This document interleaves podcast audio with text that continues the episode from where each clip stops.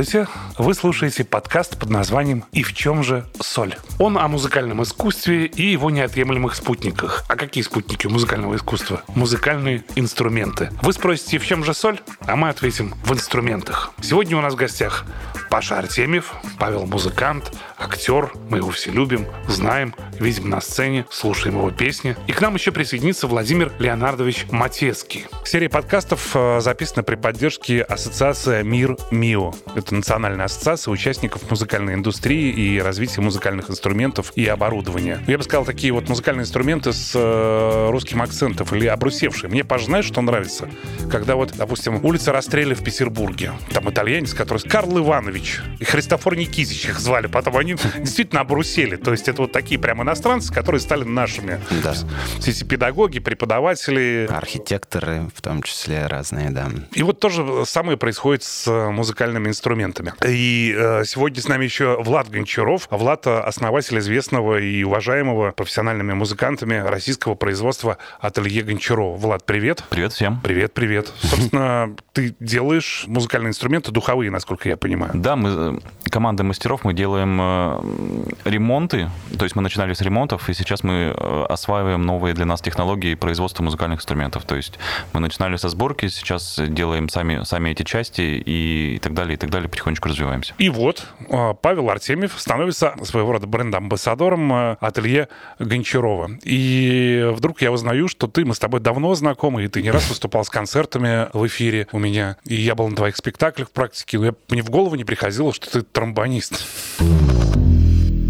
Первый прототип тромбона появился в 15 веке и носил французское название сакбут, состоящее из двух корней «тянуть к себе» и «толкать от себя». Усовершенствование сакбутов, увеличение в размерах произошло в 17 веке, тогда же стало применяться итальянское слово «тромбон». В 18 веке тромбоны начали использоваться в церковной музыке, дублируя своим звуком голоса певчих, и только к концу столетия тромбон занимает постоянное место в симфоническом оркестре, каким мы знаем его сегодня что ты вот прямо имеешь классическое образование. Но я не скрывал это никогда. Не скрывал, но э, расскажи об этом. То есть я представляю, ты учился в Милане, Миланская... Ну, не совсем в Милане, в отделении Миланской консерватории в городе Кома я учился. Это еще более жирно звучит, да, на, на озере Кома. Я так представляю, а Паша же он красивый парень.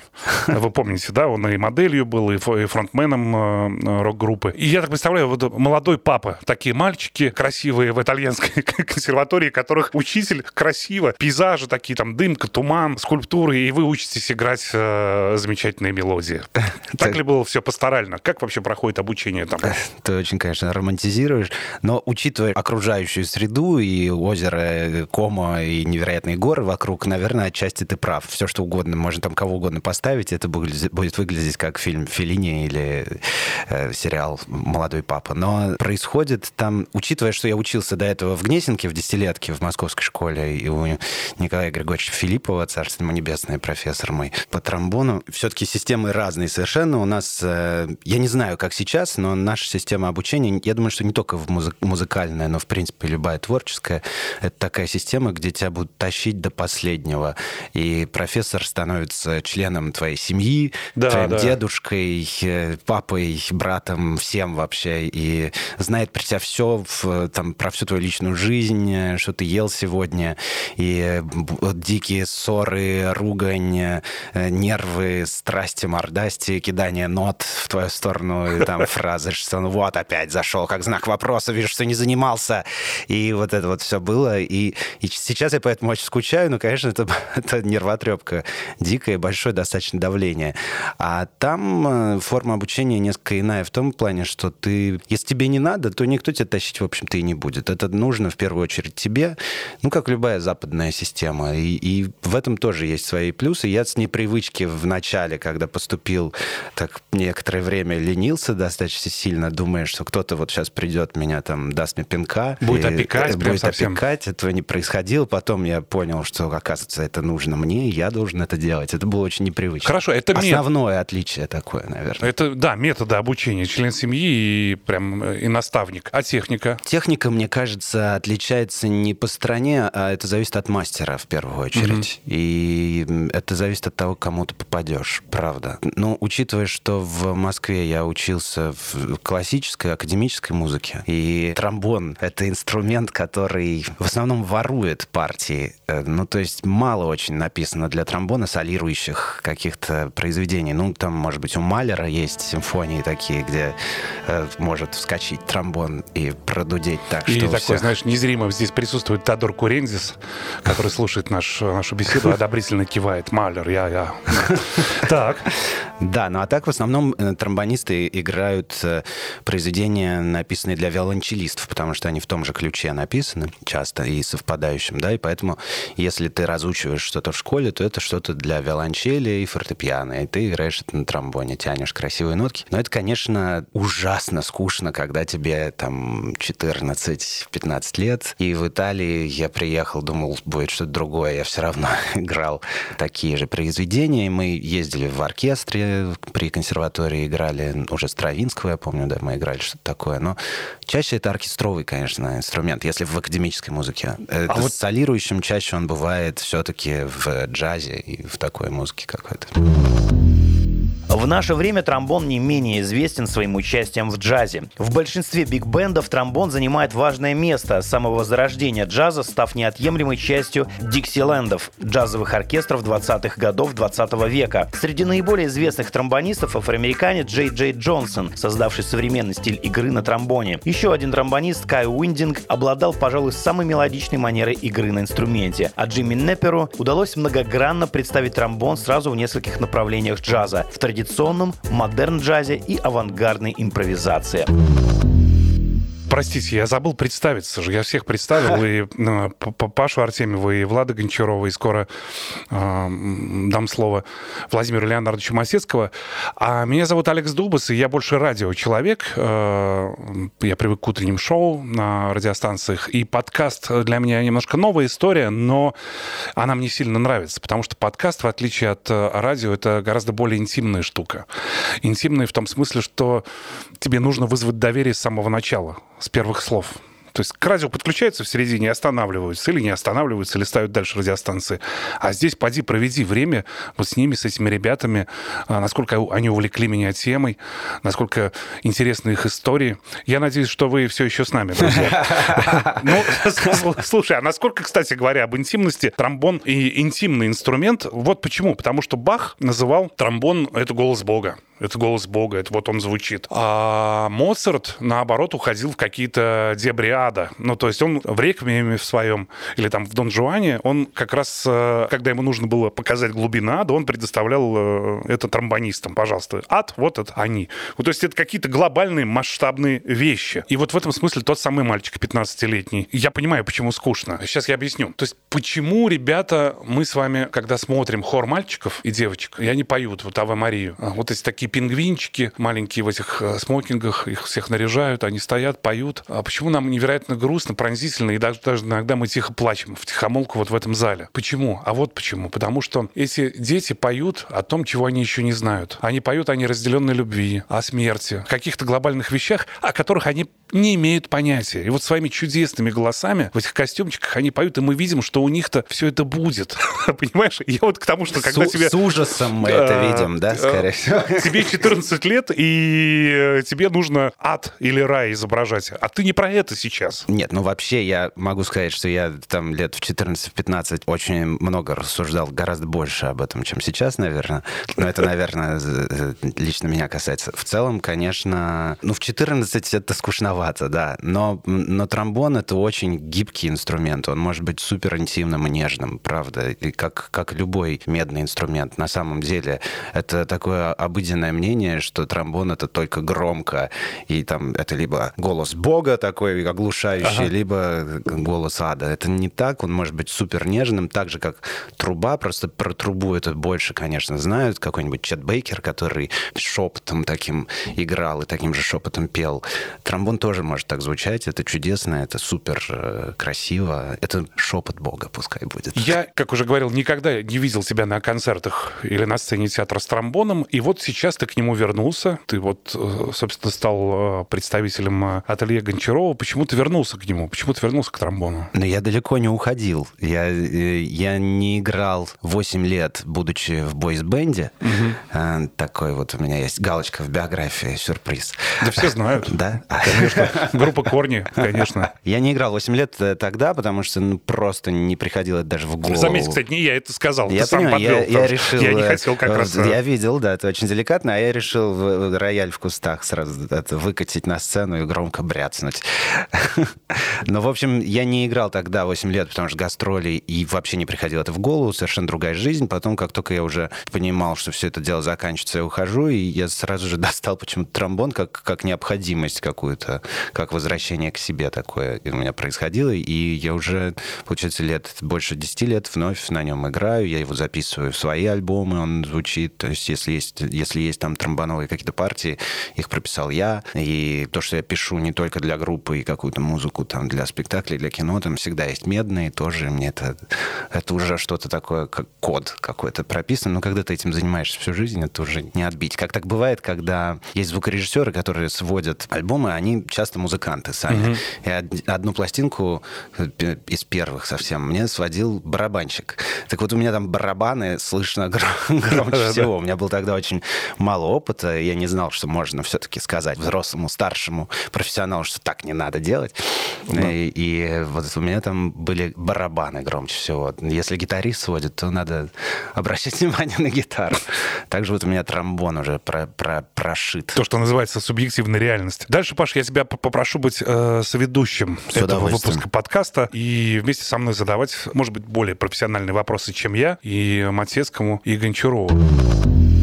Влад, я примерно э, представляю, как мастера и люди в России начинают делать какие-то интересные продукты. То есть импортозамещение. У нас нет э, сыра горгонзолы, и кто-нибудь на ферме говорит, а я вот люблю, я умею делать. И он начинает делать, и у него действительно неплохо получается. Производство сидра, духов и так далее. Люди делают то, что они любят, умеют и еще и учатся. Что вас побудило делать в России духовые музыкальные инструменты, когда на международном рынке и так огромная конкуренция, делают хорошо хорошо и круто. Ну, сырые вина тоже делают ну, практически ну, много кто Верно. в Германии, в Италии и так далее. Это просто желание, желание развиваться. Потому что наши ребята, наша команда, мы достаточно хлебнули, скажем так, ремонта и не хотим останавливаться просто на ремонте инструментов, хотим попробовать свои силы в производстве. Это как, скажем так, автомастерская, да, которая делает ремонт, которая делает тюнинг и которая пробует какие-то новые, новые области, то есть сделать суперкар, сделать э, что-либо еще. И если государство немножечко хоть в этом, как бы сказать, ага. помогает, то это начинает развиваться достаточно бурно.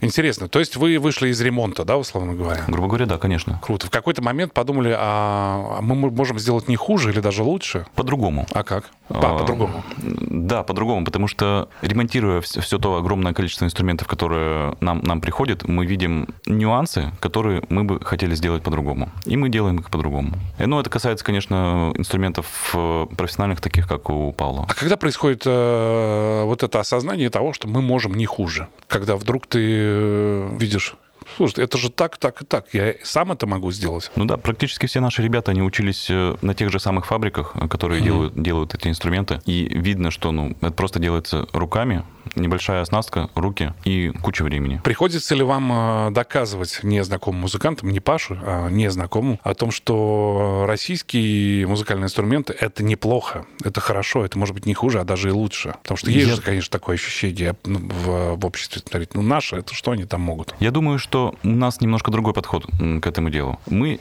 в первую очередь э, делаем этот проект для себя. То есть мы хотим для себя, для самих доказать то, что мы можем, можем делать не хуже. А нравится это другим людям или нет, это, может быть, нас не сильно на самом деле волнует. Почему? Потому что у всех разный взгляд на вещи, на профессиональные вещи. То есть э, не зря также автопроизводителей огромное количество, потому что у всех немножко разный взгляд на то, как это должно выглядеть.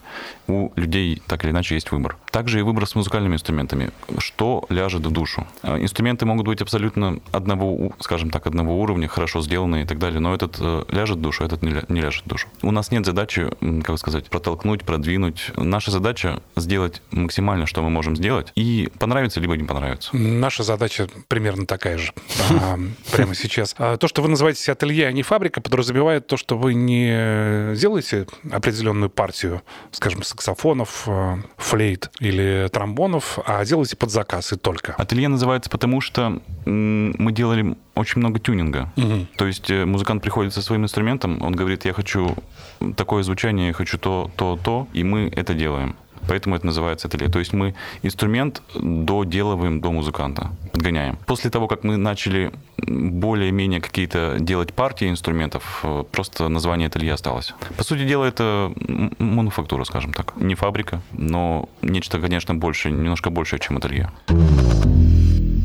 Тромбона нет клавиш, звуки извлекаются губами, а высота этих звуков управляется кулисой, дугообразной конструкцией, которую исполнитель приближает и удаляет от себя. В середине 19 века лейпцигский музыкальный мастер Кристиан Затлер изобрел квартвентиль, специальный механизм, напоминающий рычаг, который позволил понижать звуки тромбона на 4 тона ниже, что позволило извлекать звуки из так называемой мертвой зоны, отрезка звукоряда, который был недоступен исполнителям из-за конструктивных особенностей тромбона. Расширив свой диапазон, тромбон стал пользоваться большой популярностью среди композиторов эпохи романтизма. Что было в Советском Союзе? То есть э, страна 70 лет э, жила, производила музыкальные инструменты. Они были хорошими, ведь на них же играло, играли тысячи музыкантов. Паш, вот, э, Влад, вам обоим вопрос на самом деле. Были ли у нас какие-то артели, мастерские? Ну, а... я не буду изображать, что я настолько хорошо знаю, но, насколько mm-hmm. я помню, это, конечно, нельзя было похвастаться. Я думаю, что были какие-то единичные случаи, как всегда, как какой-нибудь левша у нас существовал, наверное, наверняка, который мог сделать что-то своими руками. Всегда такое было и везде, в любой стране. Но в серийном производстве, конечно, нет у меня в памяти классных медных э, российских. Я вот за кадром уже говорил, мне повезло, что мне в 90-х э, достался тромбон Винсент Бах. Это американская фирма. И, ну, в общем, считается, наверное, лучшей. Она такой из медных, да, мировых, да, если я не их, их много, на самом деле, хороших фабрик, э, хороших mm-hmm. производителей в среде профессиональных инструментов. Да. Намного тяжелее сделать э, хороший студенческий или школьный инструмент. Это правда, да. И что касается производства в Советском Союзе, к сожалению, мы все знаем, что был план. И план, когда есть план, он, грубо говоря, убивает качество. Насколько я знаю, э, развитие музыкальной индустрии в Советском Союзе, оно выросло из того, что было в имперской России. И в имперской России было производство, полусборочное производство из немецких комплектующих Циммермана, которое переросло в Ленинградскую фабрику музыкальных инструментов. И на какие-то инструменты они начали э, делать сами, как, например, арфы, как, например, низкие медные инструменты. Э, они делали саксофоны 30-х годов инструменты, вполне были себе приличные, потому что они соответствовали мировому уровню э, инструментов, которые были в, Америке, в Европе и так далее. Но, как вы знаете, планы и все остальное, оно, на мой взгляд, не, дало большого развития э, в качестве, в культуре производства этих инструментов и в культуре токарной фрезерной обработки, грубо говоря. То есть тот задел, который был, был сделан в начале развития этой фабрики, он, грубо говоря, остался таким же и в конце ее, в 90-х годах. Я говорил с одним э, виолончелистом в самолете. Ну, просто так вышло, что мы были с ним соседи в самолете, и он был с виолончелью, он ее осторожно... Ему виолончелистам разрешают. То есть да, они покупают... но им не то, что разрешают, это необходимость. Они да, покупают да. еще одно место. Иначе никак нельзя вести инструмент. Причем я его спрашиваю, а как ты покупаешь э, на сайте Аэрофлота билет для своей виолончели? Он говорит, ну как, я вот ввожу свое имя, виолончель Борисовна. Ну, то есть там, знаю, ФИО, фамилия, имя, отчество, тут покупаю я отдельный билет. Вот. И как-то разговорились, и он говорит, знаешь, вот э, те люди, которые играют на тех или иных музыкальных инструментах, э, это вот э, очень характеризует их как э, любовников. Как любовников. Ну, говорит, вот, например, как вот сказать вам, Алекс? Вот, говорит, у меня была девушка-арфистка. Никогда не, не, не, не ухаживайте за арфистками. А, минусы. Во-первых, вам нужно будет подвозить, когда вы ее будете встречать после занятий арфу домой. Это тяжело, это неудобно. Даже в такси сложно засунуть, не уже говоря там о, о метро. И... Во-вторых, это щипковый инструмент. Ну, то есть, и вот она щипковая была девушка, такая немножечко вот щипковая, понимаете? Бас-гитаристы, они как-то вот э, квадратиками, ну, как-то, да. барабанщики пылкие, но быстрые. Флейта, да, флейта. Но это вот флейта. Пусть э, слушатель каждый воображает Гитаристы, саксофоны яркие, настырные, где-то вот пронзительные, не интимные. Я говорю, хорошо, а кто же такой мультиинструменталист? Кто вот великий любовник? Он говорит, ну, конечно, пианисты. Вот пианисты, которые могут и медленно, и красиво, и так, и, и громко. А виолончель, показал он на свою спутницу, виолончель, говорит, это, конечно, тоже показательно, но я, говорит, не буду ничего говорить, потому что это же говорить о себе. Потому что она рядом, услышит, обидится. А, да. Согласны ли вы с наблюдением моего его спутника в самолете. А ну, сейчас это можно надолго развить эту книжку из серии «Музыканты шутят». не, не, не могу точно сказать. Вообще тромбон э, в классической музыке это часто становится предметом анекдотов и шуток, так же, как и бас-гитара в рок-музыке. Почему-то. А я еще и играл на бас-гитаре в другом коллективе, который мы уже выше упоминали. Так что я вообще ходячий анекдот. Есть, есть правда анекдот про тромбониста. Я не знаю, почему так тромбонистам достается. Расскажи. Э, э, это такой анекдот, что приезжает тромбонист в магазин, э, на парковке припарковался, запер машину, оставил тромбон в машине, возвращается, окно разбито, в ужасе подбегает, а там два тромбона. Слушайте, я хотел бы про продолжить следствие по поводу того, как все-таки выживали музыканты в советское время, учитывая учитывая, что не было вот таких ателье, как Гончарова, не было каких-то артелей, а были только государственные э, учреждения. Хочу позвонить э, Владимиру Матецкому. А, может быть, он расскажет нам об этом, потому что кто-кто, а именно он тогда делал музыку. Он тогда был на передовой. Алло. Владимир Леонардович Матецкий. Наше все. Глыба, прекрасный музыкант, а, композитор.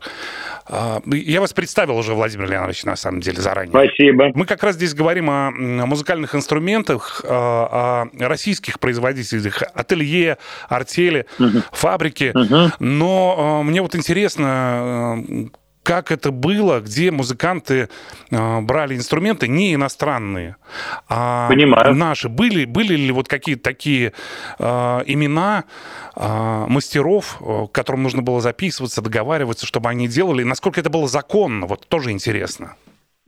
Это хорошие вопросы, хорошая тема. Вообще две такие большие ветки есть. Это самодельные гитары это когда люди делали их сами. И через это прошли практически все музыканты, что удивительно, не только у нас в Советском Союзе, если мы говорим о моей молодости. Угу.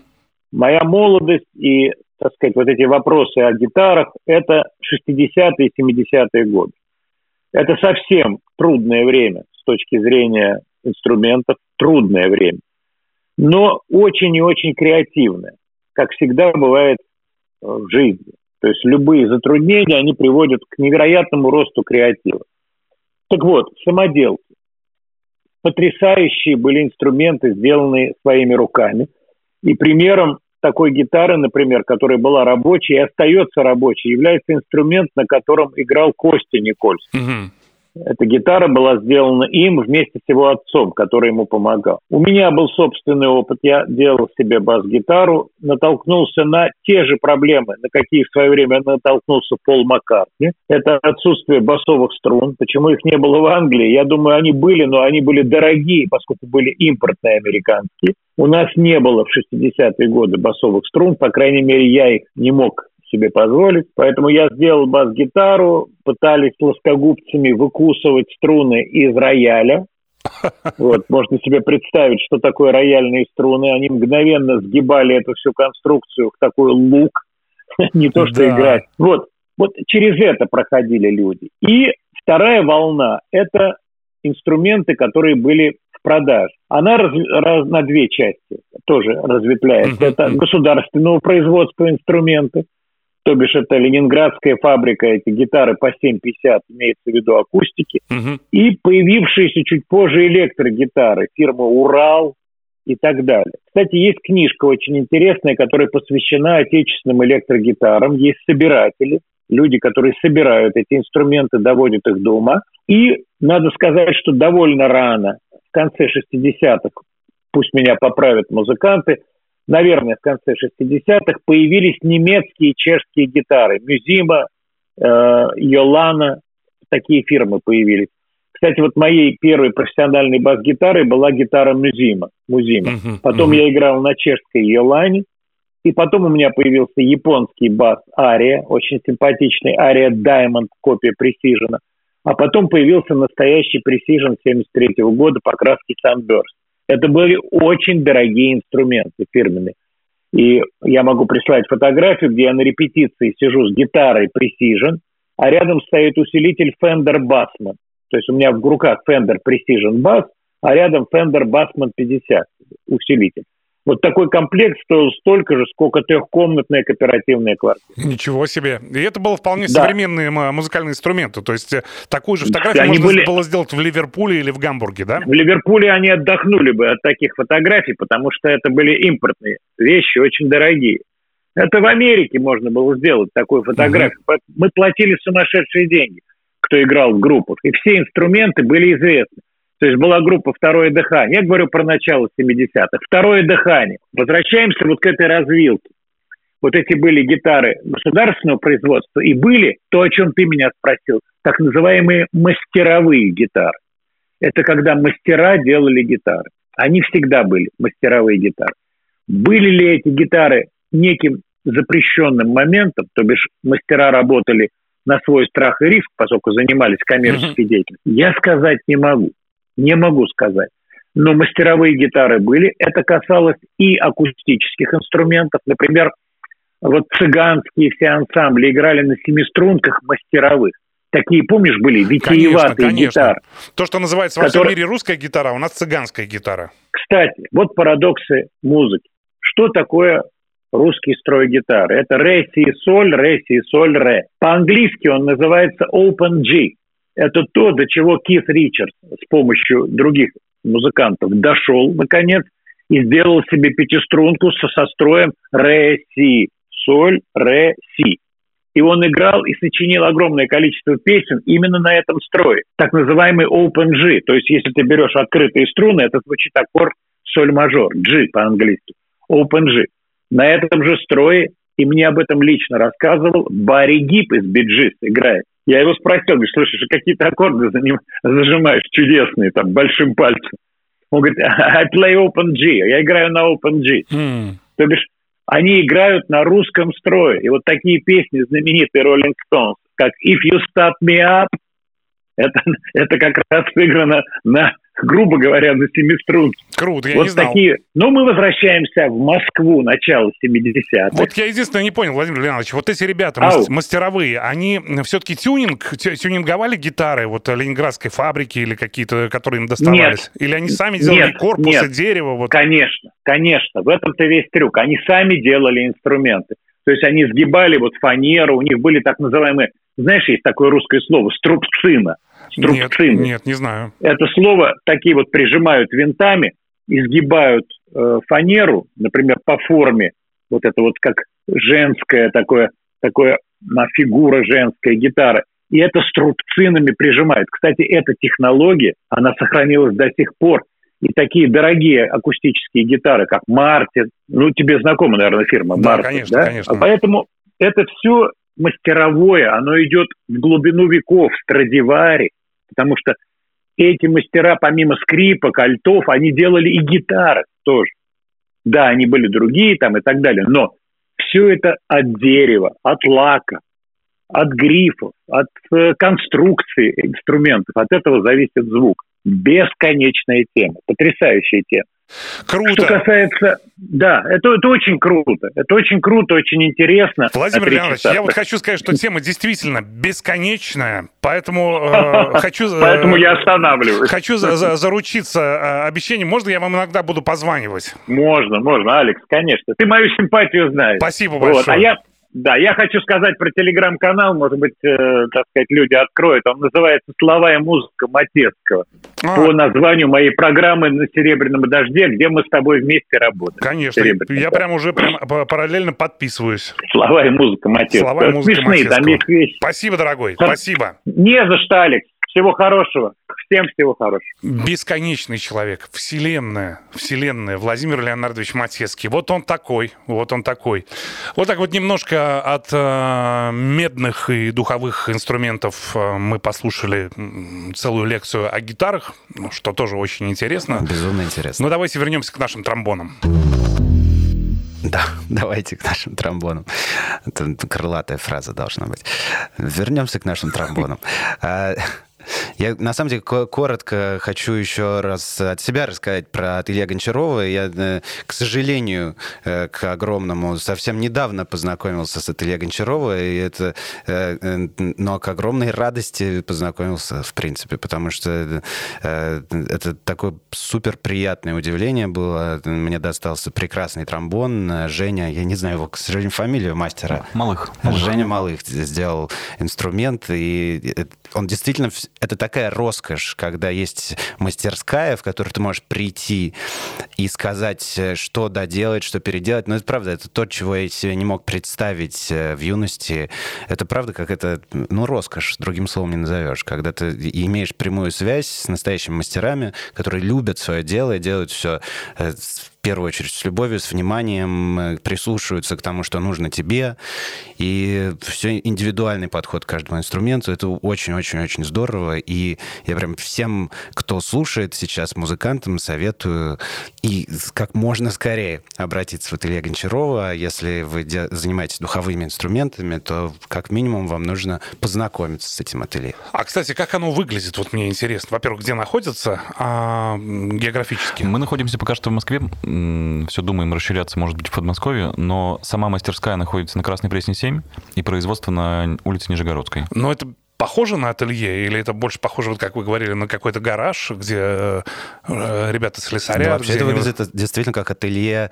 Ну, не знаю, можно было бы даже сравнить с ателье одежды в чем-то, потому что ты приходишь, и там действительно у каждого своя мастера, своя комната, и каждый занят своими деталями. Ну, кто-то там паяет, это... кто-то канифоль, вот это все, все есть, все да? вот это есть. И, и правда, если бы было больше времени, я бы посидел просто посмотреть, как это происходит, потому что это выглядит очень, очень интересно. Это все надо снимать и показывать, и рассказывать об этом как можно больше. Это очень здорово, что у нас вообще это есть, и как это и гордость, и радость переполняет, правда. Влад, этим заниматься коммерчески интересно? Или это пока вот так только? Мы делаем, потому что мы делаем. Нет, конечно, ремонт это наше все. То есть мы, грубо говоря, живем, живем за счет ремонта. Но э, два года назад Министерство промышленности предложило нам интересный проект, чтобы мы начали делать э, недорогие инструменты для школьного студенческого уровня, э, и они сразу выкупают у нас достаточно большую партию. Но в, в, как бы встречно мы берем на себя обязательство развивать определенные технологические операции. То есть помимо просто сборки мы сейчас делаем гальванику, лак, э, винтики, винтики, шурупики, э, раструбы. Угу. Начали недавно делать раструбы, трубочки э, все вот эти вот специализированные, сверление, фрезеровку. Никуда. Музыкальная индустрия, музыкальная промышленность – это стык металлообработки, ювелирной промышленности, физики, физики э, потоков, э, звука и так далее. И, ну, конечно, да, это красиво. Выглядит это красиво. А, на языке политиков, вот то, что вы сказали про Министерство промышленности, называется госзаказ. И для любого производителя это всегда хорошо. Это удача. С другой стороны, некоторые говорят, лучше не связываться с государством. Как бы то ни было, Влад, я желаю вашему ателье удачи. Спасибо большое. Вот куда бы это ни привело. А всем нам а, предлагаю послушать в завершении этого разговора. А мне кажется, он случился. А, вот очень интересный фрагмент из э, знаменитого произведения, это «Болеро» Равеля, и оно имеет самое непосредственное отношение к тромбонам. Вот почему. Потому что, не знаю, как у вас э, в Миланской э, консерватории, но вообще-то считается, что тромбонистов как раз проверяют на «Болеро», потому что они в, в Равеле вступают вдруг неожиданно громко и ярко, то есть без всякой разминки.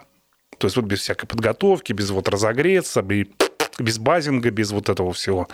А вот так вот берут и сразу дают одновременно и ад, и рай. Ну, то есть всю вселенную. Но они все равно разогреваются до того, как прийти на проверку. Да, Я потом у них много времени, потом у них много времени, они остывают, и вот потом поди-ка ты вот так возьми сразу а, мощную, мощную ноту. Вот как это получается у музыкантов. Это был подкаст «И в чем же соль?» о музыкальном искусстве и его неотъемлемых спутниках музыкальных инструментов. Серия подкастов записана при поддержке ассоциации «Мир МИО». Это национальная ассоциация участников музыкальной индустрии и развития музыкальных инструментов и оборудования. Алекс Дубас, Сегодня Павел Артемьев, сегодня Влад Гончаров и Владимир Леонардович Матецкий. Всего хорошего, да примножится ваше племя. Благих ночей вам в придачу к добрым дням.